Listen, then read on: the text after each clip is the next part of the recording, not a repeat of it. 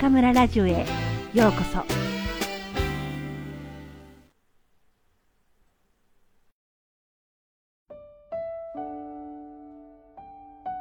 与えるスケール。人生で何をしたかは、どんな仕事をして、どんなものを作ったかでは決まりません。大切なのは、どれだけ人に与えたかということ。与えると言っても、ものではないと思います。生きていくための知恵、心安らぐ方法、新しいものの見方、こういったことをたくさん見つけ、たくさんの人に分け与えることができたら、自分も幸せになれると思うのです。40代という自分の年齢を考えると、人生のちょうど真ん中です。真ん中まで生きてきた人間には経験があり、それを人に与えることができます。寿命までまた半分しか生きてないのであれば、蓄えてきたものを壊し、ゼロからもっと素敵で新しいものを見つける勇気もあります。だからまず、僕は関わる人すべてに何かしら与えたいと思います。自分一人で引き出しにしまい込むことなく、惜しみなく与えようと決めています。それが僕の年齢の社会人としての責任だと考えているのです。いかなる年齢でも、いかなる立場でも、与えなければ得られないのは真実です。会社は自分が成長するために何をしてくれるのだろう。国は社会を良くするために何をしてくれるのだろう。こうしてじっと待ち、くださいと要求ばかりしても何一つ得られません。まず自分から与えれば必ず何か返ってきます。自分には何も与えられるものなどないと悩むことはありません。誰でも何かしら与えられるものは持っているはずで、まずはそれが何かを見つけましょう。生きる知恵はわからなくても、人を笑わせ、心和ませることができるなら、それを与えましょう。すべてを素直に懸命にやり、初々しさを与えましょう。それができるようになったら、目の前の人だけを笑わせるのか、世の中のみんなを笑わせるのか、スケールを考えましょう。与えるスケールを大きくすれば、返ってくるものも大きくなります。もしかすると、それが成長ということかもしれません。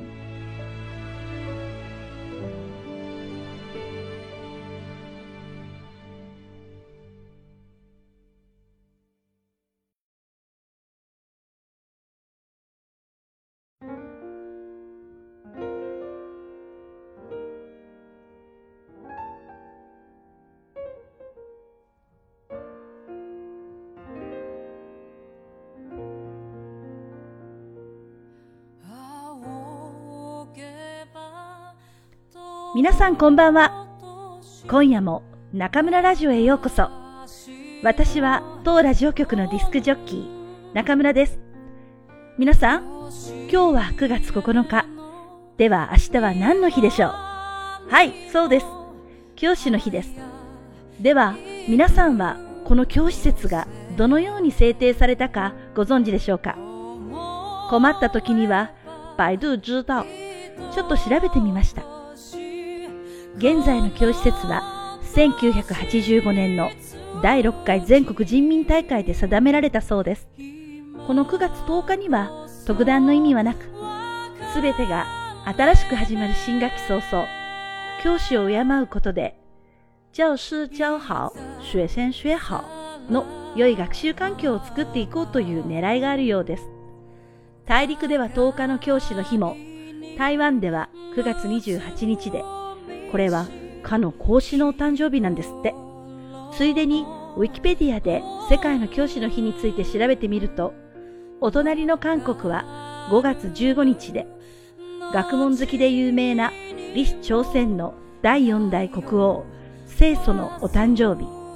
インドは第2代大統領ラーダ・クリシュナンのお誕生日である9月5日、アメリカは5月の第1火曜日、ロシアは10月5日で、これはユネスコ国際連合教育科学文化機関が定めた世界の教師の日だそうです。さて、我が国日本というと、あれ？ありません。そうなんです。日本にはないんです、教師の日。中国の有名な毛丹青さんがブログで言っていたことなんですが、日本では1988年に国会で教師の日を作るための法案が出されたそうですが、廃案になったそうです。毛丹青さんは、日本に教師の日が存在しないのは、教師の日を作ってしまうと、医者の日や弁護士の日なんかも作らないといけなくなる可能性があるからとか、日本では死を尊ぶ伝統が眼前であるとか、教職は聖職ではないからなどと3つの可能性を挙げていますが、確かに最初の理由はいかにも日本人的な考えですね。まあ私自身、教職を聖職とは思っていないですし、自分に聖なる部分なんて見当たらないですしね。さて、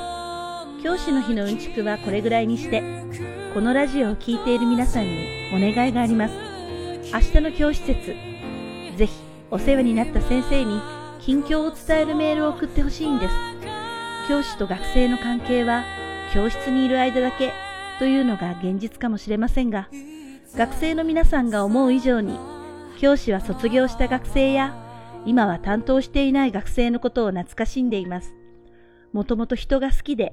人との関わり合いを求めて教職の道を選んだわけですから、先生たちは皆さんからのお便りを結構楽しみにしているんです。日本語学科の卒業生の中には、日本語の道を歩いていない人もいて、残念ながら日本語に自信がなくなって、先生に連絡するのが恥ずかしいと思う人がいるかもしれません。でもね、私は学生に日本語だけを教えてきたつもりはありません。いいこと、そうではないことも含めて、一人の人間として40数年生きてきた感想と教訓を話しています。ですから、日本語を忘れてしまったとしても、君は中村から受け取った何かは覚えているでしょ？それだけで、君はずっと私の可愛い教え子なんですよ。本日の朗読のテーマ、与えるスケールでも言っていますが、人生で大切なのはどれだけ人に与えたかということ。皆さんも多くの先生からいろいろなものを受け取っているはずです。反面教師という言葉もあるくらいですから、中にはどうしようもない先生もいたでしょう。私にもいましたよ、こういう先生。でも、自分はこんな先生にはならないぞって思うきっかけになったわけですから、やはり与えられたものがあったわけです。皆さんがご家族やご親戚以外で最も早く、最も深く知り合う人は先生です。先生は先に生きると書きます。10数年皆さんに様々なことを有形無形で教えてくれた人生の先輩です。先生だってごく普通の人間ですから、時には調子が悪かったり、教職が嫌いになったり、他の職業が羨ましくなったりしちゃいます。若いうちは理想に燃えていても、おじさんおばさんになるにつれ、そのパワーが落ちてきたり、学生とのジェネレーションギャップを感じて寂しくなったりして、だんだん熱い先生もぬるくなって、悪くすると冷たい先生になってしまうんです。そんなお疲れ気味の先生たちも、明日可愛い教え子の皆さんから、先生、お元気ですか？私は頑張っていますってメールをもらったら、きっと体中にエネルギーが復活して、あさってからもっといい授業ができるのではないかと思うんです。皆さん、ぜひ明日は全国の先生たちに熱いパワーを与えてください。明日はどんな嬉しいお便りが届くかしら。それでは皆さん、次回またここでお会いしましょう。おやすみなさい。